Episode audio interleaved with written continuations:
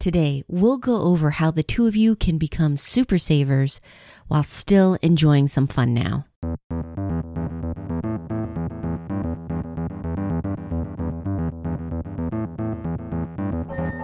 Welcome to Couple Money, a podcast focused on helping spouses get on the same page, dump their debt faster, and get on the path to financial freedom together. I'm your host, Elle Martinez. This podcast is brought to you by Coastal Credit Union Coastal's mission is to help you live a better life by offering you a better way to bank. Learn how by visiting bankbetter.org. Last week, we discussed three key numbers to track and master your money, and one of them was your savings rate. How much you save can have an incredible impact on how fast you reach your big financial goals. Here's the deal though. Unless you have a stash of cash underneath your mattress or an inheritance coming up soon, that money is probably coming out of your budget. So how do you become a super saver without deprivation? Can you boost your savings rate and still have some fun? I believe you can find that balance, but you need a plan and a system to set things up. That's why I'm glad Joe Mecca from Coastal Credit Union is back. He is the quintessential saver and today he's sharing how he's grown his savings while still enjoying life.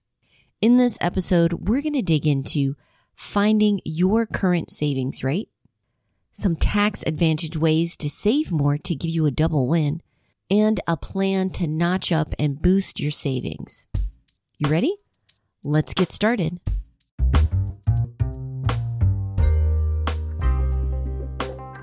I think savings is such a foundational skill with your finances, no matter where you are in your financial journey. Like you mentioned, emergency funds, that's one of the first steps to have to give you that stability, to help you when things come up. Like right now, we're in the middle of a pandemic.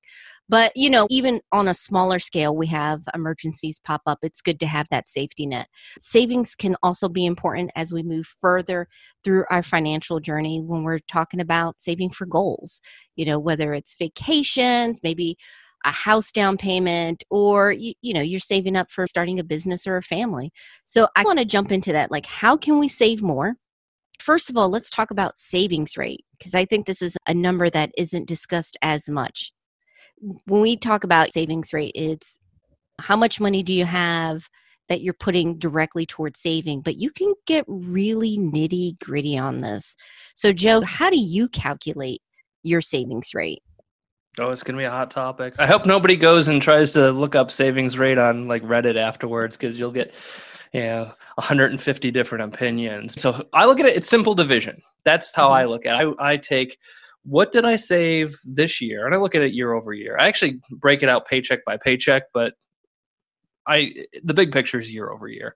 What did you save this year? And then divide that by what you could have saved. Mm-hmm. So what that ends up looking for me is, you know, I take my retirement account contributions, I take money that goes into investment accounts, anything that goes into cash, anything that goes mm-hmm. into a, a savings account, and then divide that by after tax income it's your gross minus all your taxes. You, you're going to have to not count your spending toward your medical premiums or, or those kind of things. The other mm-hmm. deductions that aren't taxes, those are really spending. So it's like, okay, so what did you what did you contribute toward your savings, and then what could you have saved? Yeah. So I look at 401k contributions. I look at IRA contributions. Mm-hmm. Anything that I put into my brokerage account. I then look at both of my HSA account and my money market account. And I just look at the net change on the year. So where did I start oh, in January? Okay. Where am I now? And because those are accounts that money is going in and out of, but I just want to see, you know, what's the net on that. Even though those are savings accounts, they're more short term. So mm-hmm. even if I was contributing a certain amount every week or every pay period um, into either one of those accounts, at some point during the year, there is a little bit that gets backed out um, and gets spent. So I look at the net change for the year and then take that total and then mm-hmm. divide that by okay what was my gross pay minus all my all the taxes that i've paid already and then come up with a percentage yeah so I, I do that two ways one i look at the actual for the year yeah but then i said earlier I, I do look at what it is paycheck by paycheck. Mm-hmm. So that's kind of my target. You know, I like automating. Oh, one yeah. part, one part of the auto, one number is part of the automation, and one's the the real number that that you hit. So, yeah, I, I aim to save like 55, 60 percent of each check. But in reality, the end of the year, it nets out too. last year I ended up about forty percent savings Yeah. rate. This year it's been about closer to fifty so far. That's Um, incredible. I, I think that's fantastic that you have a system. I think that's important wherever you are with savings to create a system to make it automatic. Automating it makes such a huge difference. I don't think you started saving like 50, 60%. How did you build up to that number? That wasn't an overnight thing. Not at all. I started closer to you know three or five percent. Um, You So, started. and- so I started, and you know, when I was younger, I uh, was made it a point to I'm going to contribute to my 401k plan. Um, I'm going to make sure I Mhm. get that match amount too, and make sure I'm getting that every year. Um, and then what I started to do is, as you get raises, as you get promotions, Mhm. and suddenly your income's increasing, I've made it a point to first apply that difference into Mhm. savings. So rather than have lifestyle inflation and suddenly it's like I can spend more, if I was suddenly taking home an extra hundred dollars a pay period, I'd try to figure out a way to make 75 of that go to savings and 25 go to my spending. So it's inflate the savings first and then you can inflate the lifestyle later on. Same thing as I've reduced expenses. You know, I've paying off student loans, paying off credit cards, paying off auto loans, those kind of things. As I've freed up that amount of money from cash flow, I try to apply it to savings first rather than to spending. And for me, it's all been about you know how do I get those ratios? I look at what you mm-hmm. know what what am I what am I saving versus what am I what do I need to live off of? Trying to get that closer to the point where eventually I could be what I have saved up is what I could live off of for a- a period of time, hopefully forever. It's just as you find new sources of saving, be diligent about putting that into savings. Yeah, I, I think you hit the nail on the head. As income increases, whether it's you switching jobs, get a raise, or if you're paying down debt and now you don't have that debt, to yes, you'll have a little bit of a lifestyle increase. You don't have to live like a poor college kid your entire adulthood. You automate some of that and funnel that into savings because I think that's so important to kind of get into that habit because you're not going to miss it. If Right. this is a raise, you haven't got it quite yet, but you funnel whatever percentage you choose you get the benefit of yeah we got a little bit more in our buffer but now we also have much more in our savings. So i think that is absolutely key. And then looking for opportunities i think for us when we paid off everything except for the mortgage i mean that's an extra 600 a month. It was crazy. We had the student loans the car loan and credit cards. That 600 now there's that temptation oh my goodness i have 600 i can you know blow it or you can say an extra 200 for us is great 400 to savings and that just keeps cycling or whatever number you decide to go with so that's a great point Something like that, it's easy to start small too. Yeah. Like I said early on, it was maybe three or five percent savings rate. And as you know, as things improved, you can grow that. If you if you add a percent or two every year, suddenly you get places. Yeah and i think some employers are starting to offer that because i had that happen to me at one job where you set up contributions and i'll ask you do you want to increase it like after a year? Do you want to automate that? Mm-hmm. And i thought you know what? Let me do it now because i probably will forget next year or you get busy and you put it off but if you tell it hey this year 5% next year 6% whatever it is you're starting at and growing it makes sense. And then i know for me as okay this will show you how much of a nerd i am but i call to get a better deal with the internet and if I save even $15 a month, doesn't sound like much, but throughout the year it adds up. I will immediately, as soon as I hang up that phone, start increasing the transfer to savings by $15 a month. That way it's not just me saving money, but actually I can see the money being moved into savings that I can use for the goals I'm really looking forward to. So I I am in the same boat. Yeah, I've tried to cut out because we talked about paying down loans, but Yeah. just trying to cut out different expenses along the way too. I, I ended up canceling my cable. Mhm. It, w- it was my biggest bill, and it just kept going up, but I wasn't getting the value out of it. I was mostly using the internet, watching streaming services. So I called up and said, "Hey, you know, this is my biggest bill. You're charging me more than what your competitor offers for internet. If I compare the two, I'm better off just switching." And they didn't match it. They wouldn't match it. So I left. I'm going to switch to your competitor, and now I'm paying a third of what I was paying a year ago. Yeah. And I'm enjoying it a lot more. I've got better Mm-hmm. service and and I'm not missing all the TV channels. Yeah, I'm getting what I want off of streaming. I'm spending more time watching online videos or just reading. And you'd think being at home I'd be watching more TV. I'm watching less. uh, a lot of that probably has to do with the fact that there's no sports right now, but yeah, yeah. And then you could take that difference and you could just you apply that to savings. So anytime I retool my spending, Mhm.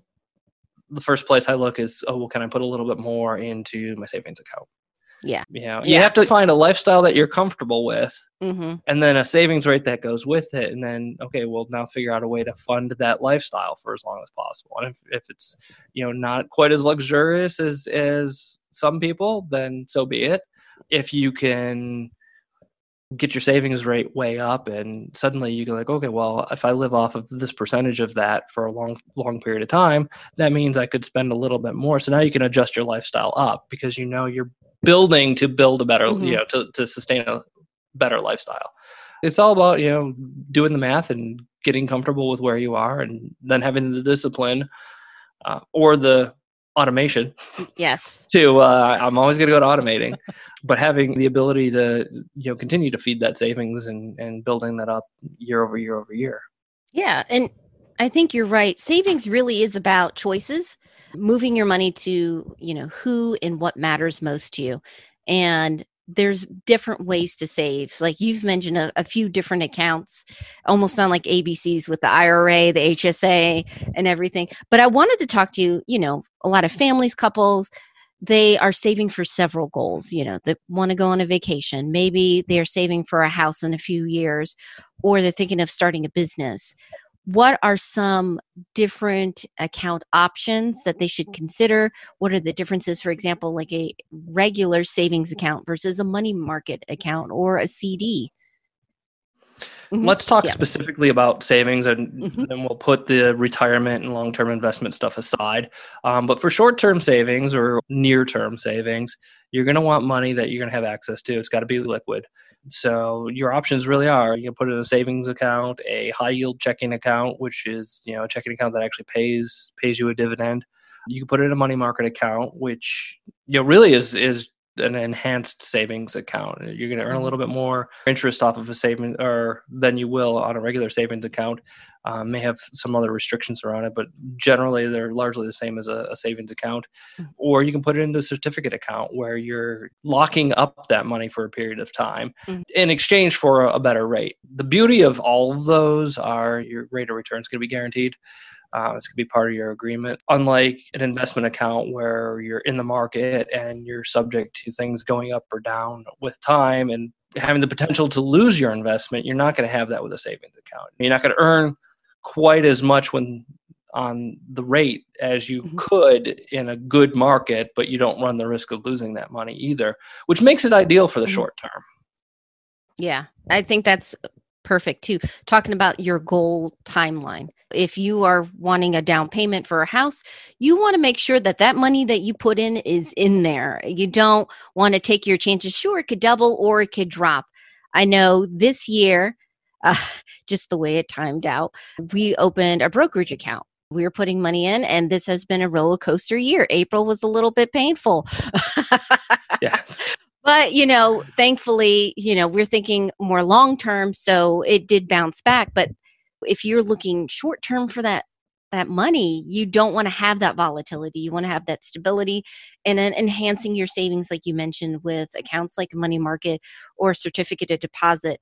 At least you know that you're earning a little bit more. And you're going to have access when you need it. So mm-hmm. I, you know, anything under, if you know you're going to need that money inside of, let's say, five years, you're probably going to want to go with with a savings or savings type account versus you know longer term investment where you don't know what's going to happen. You don't know what's going to happen long term either, yeah but you know in the long term things tend to trend a little bit more positive Yeah. For example, when we talk about investing, every year it could be very volatile, but if you look at the long term trend, it does increase. So, identifying about what the time range is for your goals can allow you to find the right account for your money and your savings. This segment is brought to you by Coastal Credit Union. If you want to live better, you got to bank better. Find out how at bankbetter.org. Before we wrap up, I want to focus on a few key takeaways I got from preparing this episode. The first one is start as early as possible. Don't worry about being able to stash away 20, 30, 40% of your income. Joe had pointed out that it was closer to 3 to 5% when he first started, which is about where we began too once you get started and you have some momentum, it's much easier to slowly raise that rate so that you're still comfortable with how you're living now while still saving more money. The second key takeaway is pay yourself first. And this is much easier when you're automating those transfers. Having a certain percentage or amount put away every month makes it easier on you and you're more likely to stay on target. And then finally, minimize the lifestyle inflation. Take any bonuses, raises, windfalls, tax refunds, whatever. Set aside a portion of that to go towards savings. You can still enjoy most of that now and save more without missing that money. And if you want to discuss how to become a super saver, please chat with us on Facebook in the Thriving Families group. We love to swap stories and tips and support one another with our big financial and other goals. You can go to couplemoney.com slash FB. We'd love to see you there.